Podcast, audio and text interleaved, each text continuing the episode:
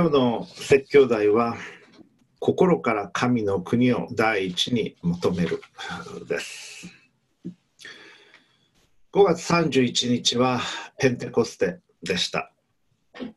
そして神の精霊が激しく下り教会が始まってきた。その日のことを思い起こし今精霊が働かれる時代であるということ精霊の時代であるというお話をしてまいりました。そしてニコデモという人神のイエス様のもとに来て確信がなかった。自分は神の国に入ることができるのか。ユダヤの指導者でありながらそのことを確信を持つことができなかった。ニコデモという人物から学んでいきました。そして聖霊の大切さまた悔い改めるということの大切さについてお話をしていきました。教会としてまたクリスチャンとしてどのように生きるかということを考えることはとても大切なことです。先週1週間私は神の子として生きるということの大切さということを個人的に自分の中でずっと考えてきました。基本的に説教の内容っていうのはその前の週に私が神様に示されまた考えてきたことをお分かちするようにしているんですけれども父なる神の子として私たちは生きるということそして三位一体父子精霊なる神のご性質を反映して生きるということの大切さそのことを考えてきました。え今日は有名な箇所を短い箇所を1箇所お読みいたします。そしてそれは、えー、私たち皆天の御国に行きたいと思ってると思います。生涯を終えた後に皆さんの中で天国に行きたくないと思ってる人っていうのはほとんどいらっしゃらないと思います。まずいないと思いますけれどもどういうことをしたら天に行けるのか。どういう方が天の御国に招かれるのか。すべての人が天の御国に行くわけではないんです、実は。神の裁きというのはあります。そして地獄の存在というのも実際に聖書は恐ろしいものとして明確に語っています。ただ、真面目に生きていればいい、えー、いいことした人が天国に行く。それも大きく間違っていないんですけれども、神が示しておられること、そのことを明確に見ていきたいと思います。そして今日お読みする聖書箇所は、マタイによる福音書の6章33節です。それでは、えー、スクリーンにも出ますので、えー、ご参照ください。お読みいたします。マタイによる福音書6章33節だから神の国とその義とをまず第一に求めなさい。そうすればそれに加えてこれらのものはすべて与えられます。以上です。神の国とその義をまず第一に求めなさい。これはイエス様の言われたことです。そうすればそれ以外のものは私たちが神の国を求めるときにそれに加えて与えられるということです。私たちが天の御国に行きたいのであるならば天の御国に向かった生き方をしていかなければなりません。私は学生時代に、えー、自動車の免許を取りました。皆さん免許持っておられるでしょうか？最近はあ自動車の免許を取る人が減っているということも言われてますけれどもまあ私の時代は多くの人が取っていました。そして、私は自動二輪のオートバイの免許も取りました。なんていうことはなかったんですけれども、みんな取ってる人もいたので、じゃあ一緒に取ろうかなと思って、その教習も受けました。まあ実際に乗ることはほとんどないんですけれども、バイク事故っていうのは結構大きな事故にもなりますし、そこまでバイクが好きじゃなかったっていうことにも気づきましたので、また今のように、梅雨の時期にはバイク結構大変ですから、雨が降ると。乗ることはないんですけど免許を取りました。で、えー、自動二輪の試験を合格するためには一本橋っていうのがあるんですね。一本橋っていうのは細いまあ、板のような、まあ、板じゃないんですけども細い、えー、30センチ幅ぐらいだったでしょうかね。そこをゆっくりゆっくりハンクラッチで進んでいって、えー、落ちないようにしなきゃいけない落ちると減点になるわけですでそれ結構難しかったローロギアのハンクラッチでゆっくり落ちないように自動二輪でその一本橋を渡っていくという教習がありました。でその時に、えー、教官の方が教えてくださったの私はあのふるさとの岡山で撮ってましたから、えー、結構田舎町でした。で、え、そうすると一本橋のこういった先に、え山があるんです。であの山を見ながら、え進んでみてくださいというふうに言われました。で橋じゃなくて手元の橋じゃなくて山を見ながらえー、ゆっくり進んでいくとね落ちないんです意外とあこういうもんだななんだなということを学びましたずっと先にあるものを見ながら進んでいくとぶれないしずれない私たちが日々の歩みをしていくときにその先にある神の国を見ながら歩んでいくとずれないしぶれないんですね。ですから今日の歩みをまた今週の歩みをしていく中でその先にある神の国を見ながら歩んでいってほしいんです。それが神の国とその義を第一に求めるということ。そういう生き方をしていくときに私たちのブレは少なくなります。私たちは第一にそして心から神の国を求める必要があります。それ今日申し上げたいことなんですけれども、その中で3つご自身に問うていただきたいことがあります。そしてその1番目がもう出てますけれども、求めるということ。自分は神の国を求めているだろうかということをまず問うていただきたいんです。心から、そして第一に何よりも神の国を私は求めているだろうかということを問うてみてください。どうですか、皆さん。日々の生活の中であなたは神の国を天国を天国って死んだ後に行くところでもありますけど今もう存在していて神がそこにおられてもうその生涯を終えられた清い方々はそこにおられる天使たちもいるその場所なんですリアルなそしてある意味でつながりはあるんです今の私たちと。遠くにあっても断絶があるとこではない。この先にずっと行った先にある。そこに向かって自分は自分の生涯を生きているんだという感覚ありますか？そして神の国の実現を願っておられるでしょうか？さっき主の祈りを祈りましたね。御国が来ますようにと祈りましたね。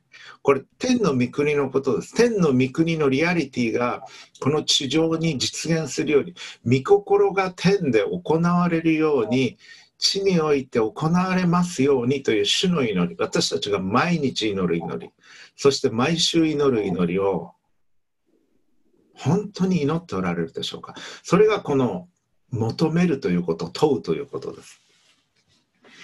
今ここにおいて神と共に自分は生きようとしているだろうか。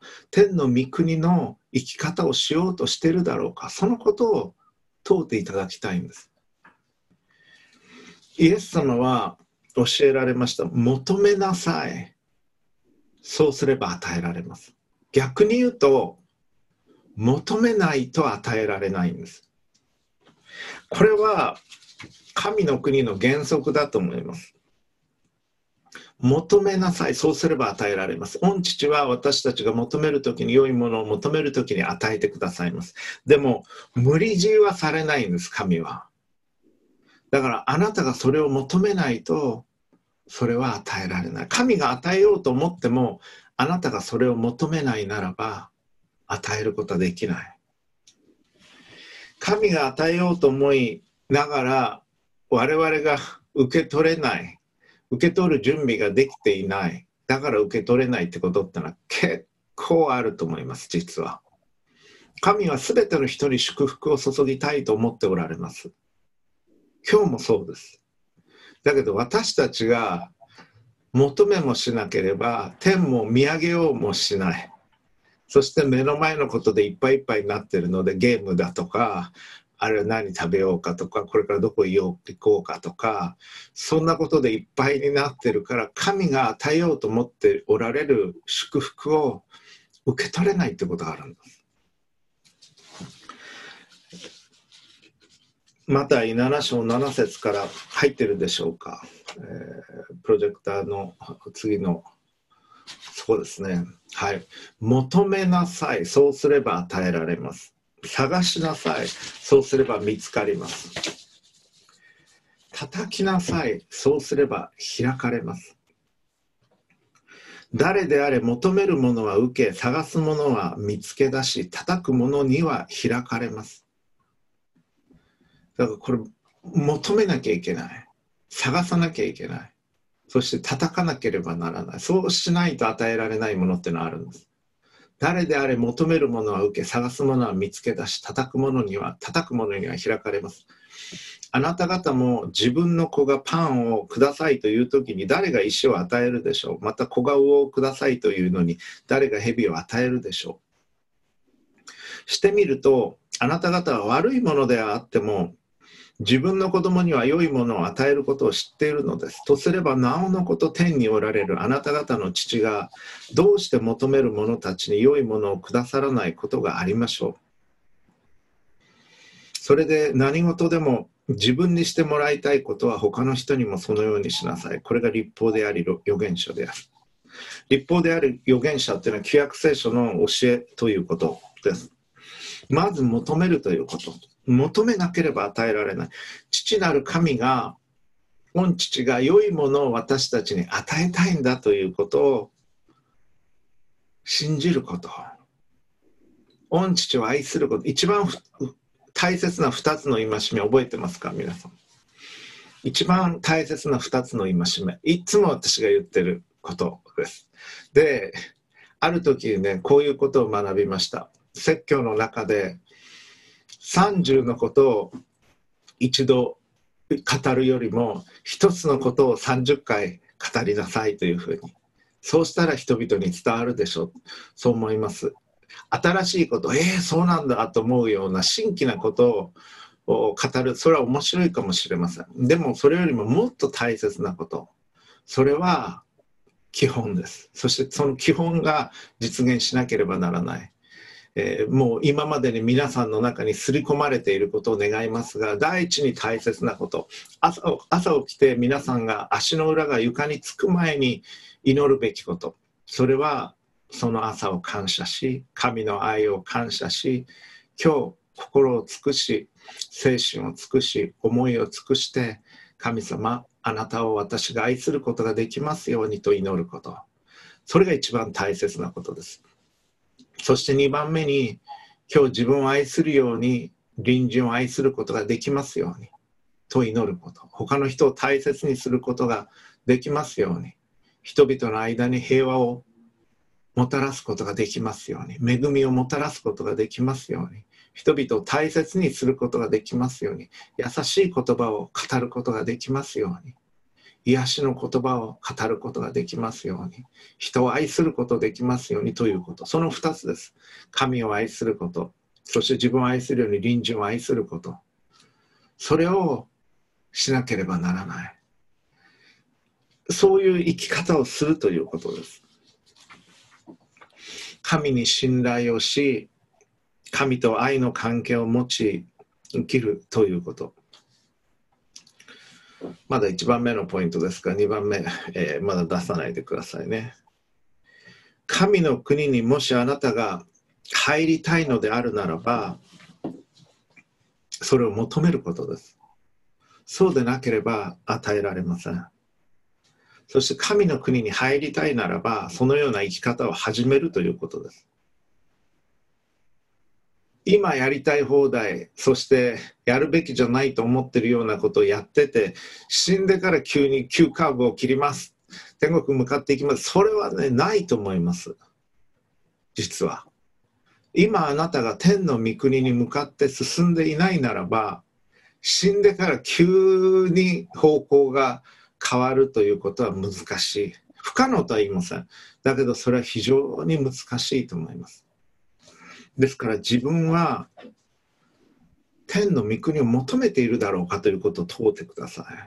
あなた天の父なる神の子として生きたいか自分はということを問うてください。心理学者たちはこういうことを言います。例えばどういうことであっても何自分は長続きしませんという人はいますね。えー、もっとこれ続けたいダイエットにしてもそうですし良い習慣でも読書でも散歩でも運動でもなかなか続きませんというふうなことを言います。それに対して心理学者たちは嫌なことは続かないんですというふうに言います。嫌なことを無理やりやっても続かない。楽しくないと続かないんです。そう思いません？楽しいことだったら続けられる。だけど嫌だなと思いながら、まあ子供だったらピーマン食べ続けるとかね、ピーマン好きな人もいると思いますけど、そういうのは続かないんですね。もうやめていいですよって言ったらすぐやめます。人生っていうのはそういうものだと思います。だから辛い仕事っていうのは続かない。どっかで爆発すると思います。好きだから続けられます。今、あの、テレワークとか、そういう遠隔、私の場合は遠隔授業がずっと続いてます。今学期は最後まで遠隔授業になります。で、学生がなかなかログインに失敗したり、ネット環境が悪かったりして、えー、入れないことがあるっていうのを聞いてるので、私は全部の授業をあらかじめ録画して、えー、そしてパワーポイントなんかのもセットアップしてダウンロードできるようにしています。で、それはですね、私は授業は好きなんですけど、それ結構大変なんですね。時間もすごくかかります。思ってた以上に時間がかかるし、ある程度の編集作業というか、全部1時間半の授業そのままだと大変なので、ちょっと違う場面で、ちょっとあの緑の中で、えー、ちょっと短いクリップを入れたりとかそういう工夫もしたりするんですけれどもあるいは授業を3つぐらいに大体切って学生があちょっと休憩したり、あるいはちょっと聖書の話であれば聖書ここをまず読んでください。それから次のビデオを入れてください。スイッチを。みたいにしてます。そうするとね、夜の1時、2時になることも結構あるんですね、実は。だけど、楽しいんです、私も。大変だけど楽しい。だから続けられるし、もっといいものを作りたいと思います。楽しくないと続けられないんです。何でもそうです。であなたが本当に神の国、神を求めて心から、心の深いところで自分は神を求めてるんだろうかということを問うていただきたいんです。あなた、神の国を求めてますか？そして神の御顔を求めてますか？神の、神と共に神の子として歩みたいと本音の部分で思ってますか？いや、クリスチャンとして生きるのは結構窮屈で、できれば、いやこうじゃなくて死んだら天国行きだけ欲しいんですみたいな。それがもし本音だったら、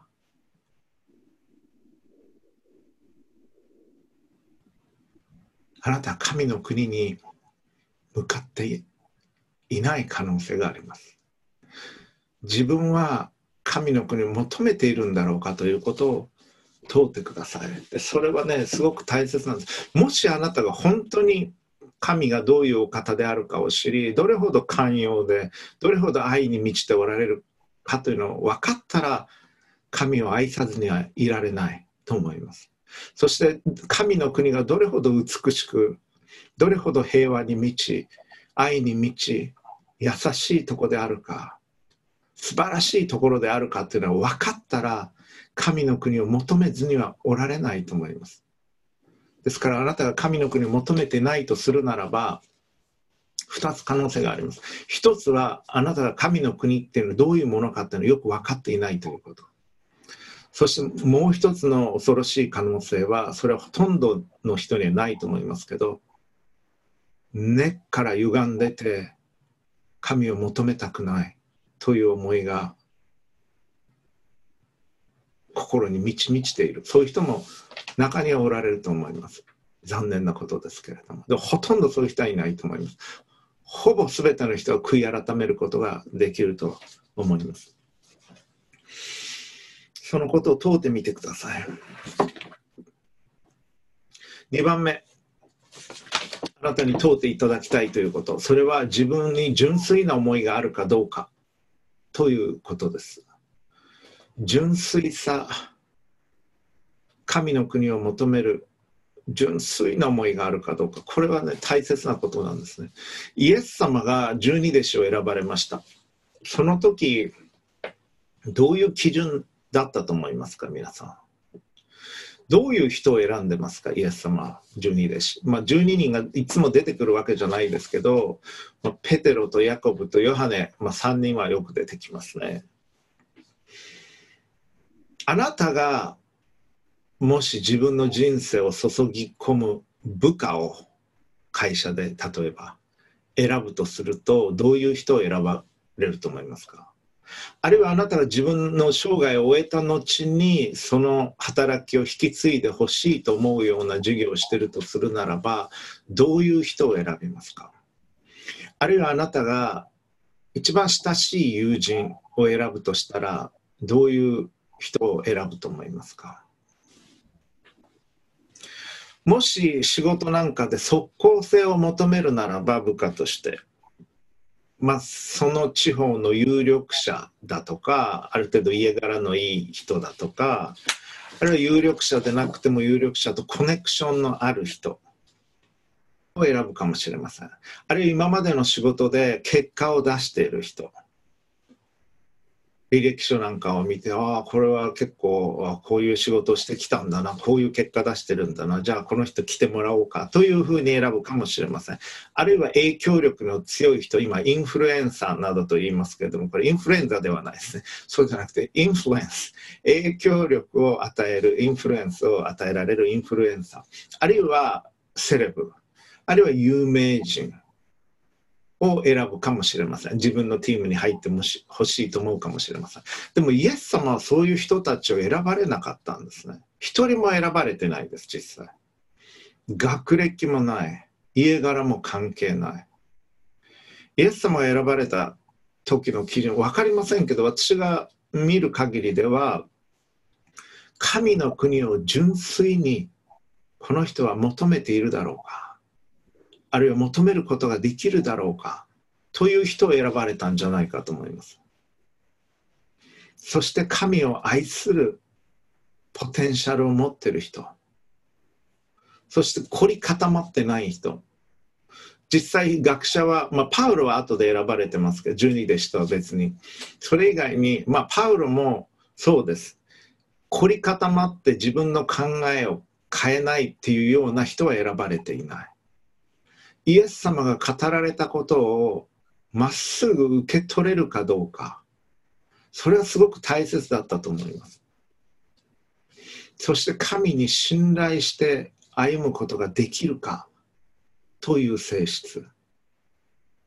だから凝り固まった学者だとか地位だとかポジションがあってなかなかイエス様に従うのは難しいような人は選ばれてないんですね。まっすぐさというのが大切だったんだと思います。皆さんお祈りするときにどういうお祈りされますか？神様何々をどうかください。クリスマスプレゼントはあれが来ますように、えー、この試験に合格させてください。えー、何々がうまくいきますように。アルバイトが見つかりますように就職が決まりますように病気にかかりませんように、えー、そういう祈りが多いかもしれません。多いかと思います。これら求めていいことなんです実際に。しかし求めていいんですけど全部今言った祈りは自分中心ですね。で祈る時大切なのは純粋に愛が動機であるかということ。を考える必要があります。ヤコブ、ヤコブ書4章3節願っても受けられないのは自分の快楽のために使おうとして悪い動機で願うからです。とヤコブは書いてます。お祈りして神様に求めても与えられないのは自分の快楽のために使おうとして動機が悪いんだということ。純粋な動機で神の国を求め神を愛することを求め自分を愛するように隣人を愛することを求めてるだろうか。自分の動機は純粋だろうか。ということを問うてほしいんです。求めているだろうかということをまず第一に問うてください。そして第二に純粋だろうかということを問うてください。動機の動機ですね。動機の純粋さ。自分のためには祈るけど人のために祈ってるだろうか。主の祈りも私たちの日々の糧を今日も与えくださいですよ。私のだけではない。私たちのために祈るという。自分を愛するように臨場を愛そうとしているだろうか。それそして全ての人が神によって守られることを祈ってるだろうか。全ての人が食べるものがあることを願ってるだろうか。全ての人が病気にかからないことを願ってるだろうか。全ての人に仕事があることを願っているだろうか。その動機の純粋さを問うてほしいんです。もしあなたが天に行きたいのであるならば天の価値観を持っていなければなりません。この世の価値観にどっぷり使ってどっぷり使って月曜日から金曜日まであるいは土曜日まで。で日曜日の午前中だけ神様って言ってまた月曜日からこの世の価値観そのままで天に行けるとは思わない方がいいと思います。死んでからびっくりということだけは避けたい。避けていただきたいと思います。ですから申し上げてるんです。求めているだろうか、そして本当に純粋に天の価値観を自分は求め、そのような生き方を願っているだろうか、神を愛すること、自分を愛するように隣人を愛すること。今の時期、今私たち生きてる世界っていうのは天に向かう準備の期間なんです。すべて真実なこと、すべて良いこと、すべて美しいことそしてすべて聖なることをあなたは求めているでしょうか。その時にあなたは天に向かって歩んでいるんです。神の国に向かって。そしてあなたはいつ生涯を終えたとしてもそのまま天に向かって進んで行かれることでしょう。そしてあなたはこの地において天を天の光をもたらすことができるでしょう。そしてあなたは天と地をつなぐ生き方ができるでしょう。そのような生き方をするときに。ですから自分の純粋さを問うてみてください。そして最後の3番目に移りましょう。先ほどのヤコブ書ですねヤコブ書もう一度出してもらいましょうか。願っても受けられないのは自分の快楽のために使おうとして悪い動機で願うからです。そうじゃなくて天の御国の価値観を持ってこの地上で生きていきたいと思うのです。3番目いきましょう。3番目は謙虚さです。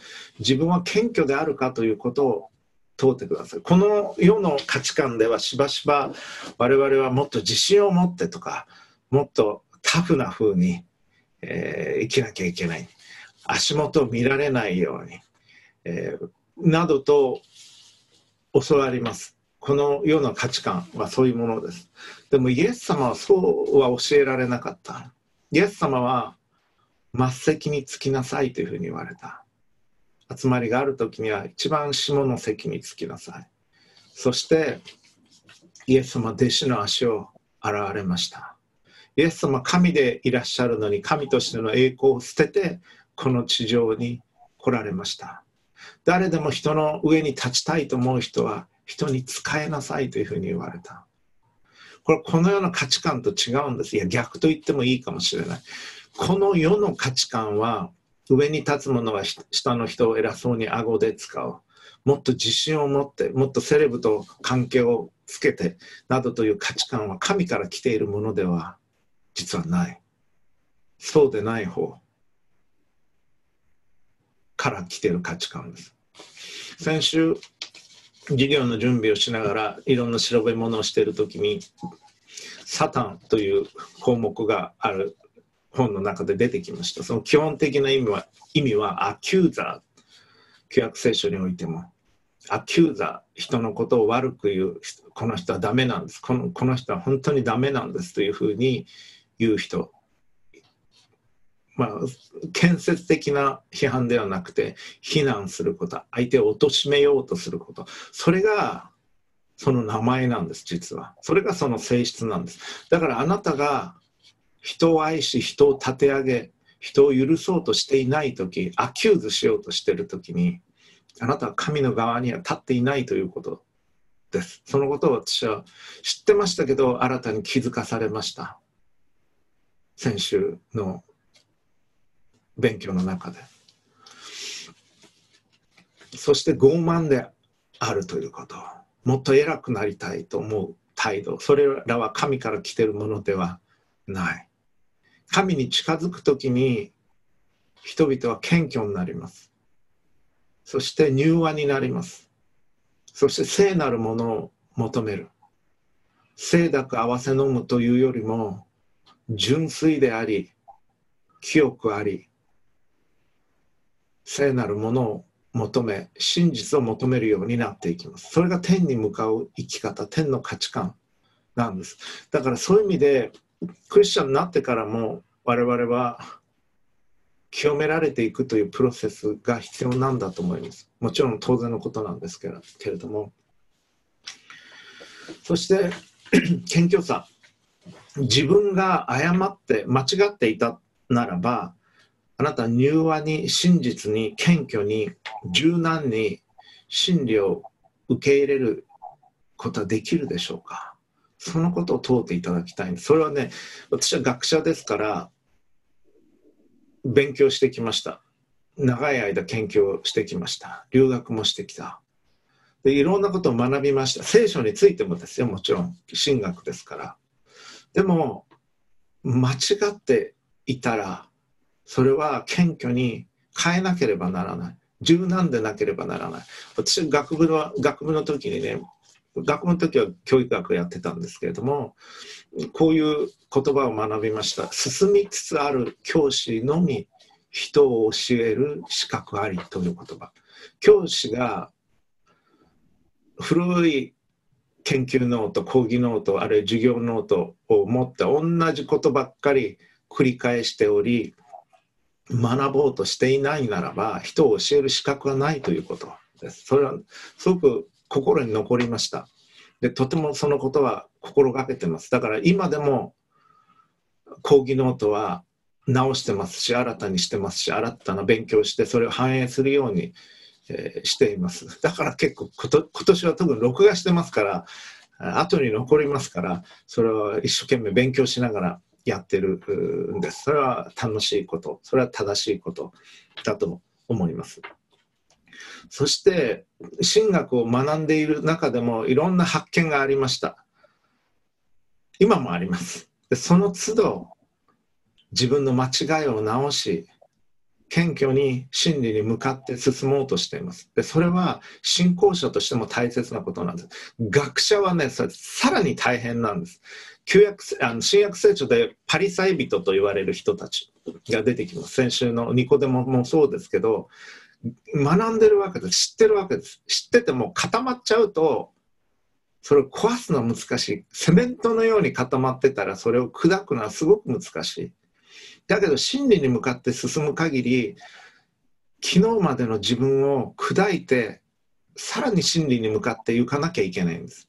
今まであなたが聞いていたこと学んでいたことが全てではないんですで学者だっていっぱい誤りがあります。牧師だっていっぱい誤りがあります。だから悔い改めて真理に向かって進んでいかなければならない。その時に謙虚さが必要なんです。そして神を本当に求める思いが必要なんです。それがないなら天に向かっているとは言えない。我々みんな罪があります。しかも不完全です。だから今まで聞いてきたことだけで完全というわけではない。いつも神の前にひざまずき、神さん、これでいいんですか？間違いはないですか？ということを問い、真理を聖書を通し、また神からの啓示を通し、示していかがわなければならないんですね。どんな神学者も完全に真理を知っているわけではありません。今までのこの2000年の間書かれてきた神学を読んでもそこに全て真理が網羅されてるわけではない。さらに漏れてる部分はあるということ。それを祈りの中で求めていくということです。あなたがもし傲慢で固まっているならば神の真理を受け取ることはできないでしょう。ユダヤ人がなぜ1世紀にイエス様来られた時にイエス様を受け入れられなかったか。特に宗教的指導者がその大きい理由は固まってたんだと思うんです。もうこういうもんだっていうふうに固まってて神を求める思いがなく純粋さがなく謙虚さがなかったんだと思うんです。だからイエス様は真理を語り神が来られたのに受け取れなかったんです。私たちは神を求める思いそして純粋さそして謙虚さが必要なんです。そして自分が間違ってたら悔い改めてイエス様の教えを真理を受け入れられるだろうかということを問うていただきたい。イエス様が真理を示されたらそれを新たにそれを受け入れられるだろうか。自分の今までの習慣と価値観と違っていても。聖書を私は知ってますと言うかもしれません。悪魔だって聖書は知ってるんです。あなた以上に悪魔は聖書を知っています。悪魔はイエス様を誘惑した時に聖書の言葉を使って誘惑したんです。悪魔は聖書をよく知っています。そして神から聖書の言葉を使ってあなたを話そうとすることができるんです。悪魔を侮ってはならない。ですから神の前に謙虚であるということそして純粋であるということそして神の国を求めるということが必要ですイエス様言われましたマタイ福音書5章の43節から読みますね。自分の隣人を愛し、自分の敵を憎めと言われたのはあなた方は聞いています。しかし私はあなた方に言います。だからそう聞いてたかもしれないけれども、あなた方に言いますとイエスも言われてもっと純粋なもっと神が伝えたかったことはこれです。自分の敵を愛し迫害する者のために祈りなさい。それでこそ天におられるあなた方の父の子供になれるのです。天の父は悪い人にも良い人にも太陽を昇らせ正しい人にも正しくない人にも雨を降らせてくださるからです。天の父はそういう方なんだということを言われた。だからその天の父にふさわしい子供として歩みなさい。それが天の価値観を生きるということなんだということ。自分を愛してくれる人を愛したからといって何の報いが受けられるでしょう。取材人でも同じことをしているではありませんか。また自分の兄弟にだけ挨拶したからといってどれだけ勝ったことをしたのでしょう。違法人でも同じことをするではありませんか。だからあなた方は天の父が完全なように完全でありなさい。天の父の子として生きるんです。私たちは天に向かって生きるということはそういうことです。父の姿がそこに映っていないならことは言えない。天の父は愛に限界を置かれません。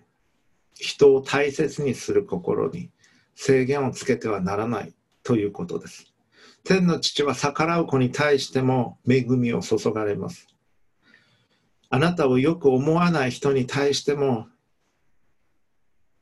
好意を示すこと。また善意を示すことで天の父に似るために敵意に対してはさらに深い愛を持って答えることを求めましょう。善意で優しく包みましょう。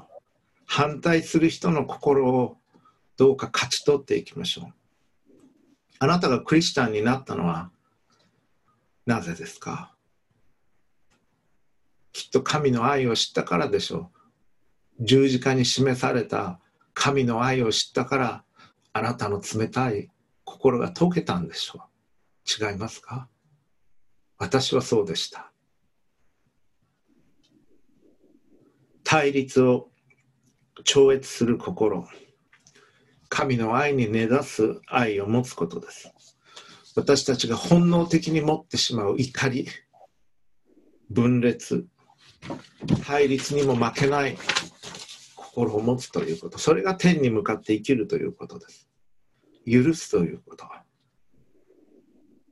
もしあなたが人を許さないなら、大切なことを言います。もしあなたが人を許さないなら、天の御国には行けないんです。許さないことが天の御国に入る妨げとなるんです。イエスも言われました。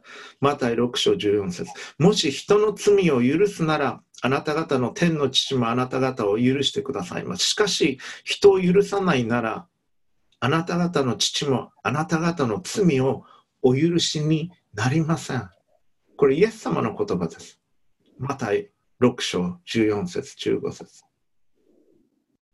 天の御国を目指し神の子として生きるんです。あなたは天の御国を求めていますか？御心が天でなるように地になりますようにと祈ります。御国が来ますように。あれは本気で祈ってることですか？それとも口先だけでしょうか？どうか求めてください。そして動機の純粋さを問うてください。そして謙虚であってください。それは私自身に対しても語っていることです。そして神の子としてこの新しい週を一緒に歩んでいきましょう。お祈りを捧げます。父、子、聖霊なる神様、尊いお名前をあがめます。今日この日、天の父なる神の子として歩ませてください。イエス様と共に精霊の助けによって歩ませてください。天の御国を見ながら、見上げながら、天に属するものとしてこの地で歩ませてください。どうか天と地をつなぐ歩みをさせてください。御心が天でなるようにこの地において私たちの人生においてなりますようにそして私たちが天の価値観を持って人々に接し御父の子として今日のこの日を歩ませてください父なる神の性質を身に帯び父の子として御父の手を握りながら三顔を仰ぎながら歩ませてください。父が恵み深いように私たちも恵み深くあることができますように。父が清いお方であるように私たちも清さを求めて生きることができますように。父が真実であるように私たちも真実な生き方をすることができますように。父が美しい方であるように。私たちも美しい生き方をすることができますように。救い主主イエス・キリストのお名前によって祈ります。アーメン。